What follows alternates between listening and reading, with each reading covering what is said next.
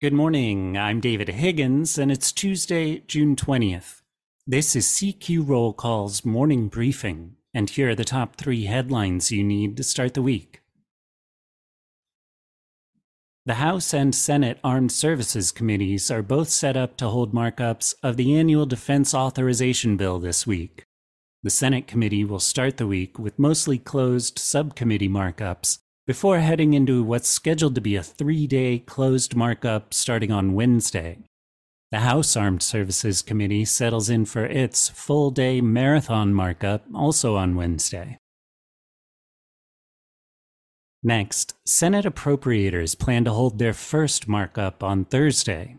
The Senate Appropriations Committee is scheduled to vote on the amount allocated for each subcommittee before senators take up their agriculture spending bill and the military construction and veterans affairs bill.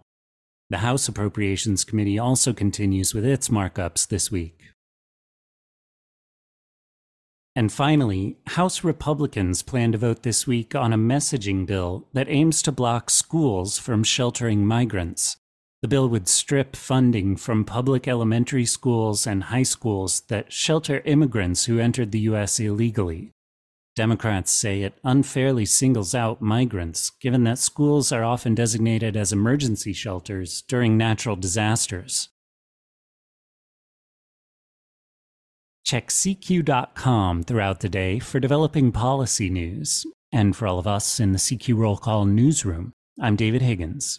Thanks for listening.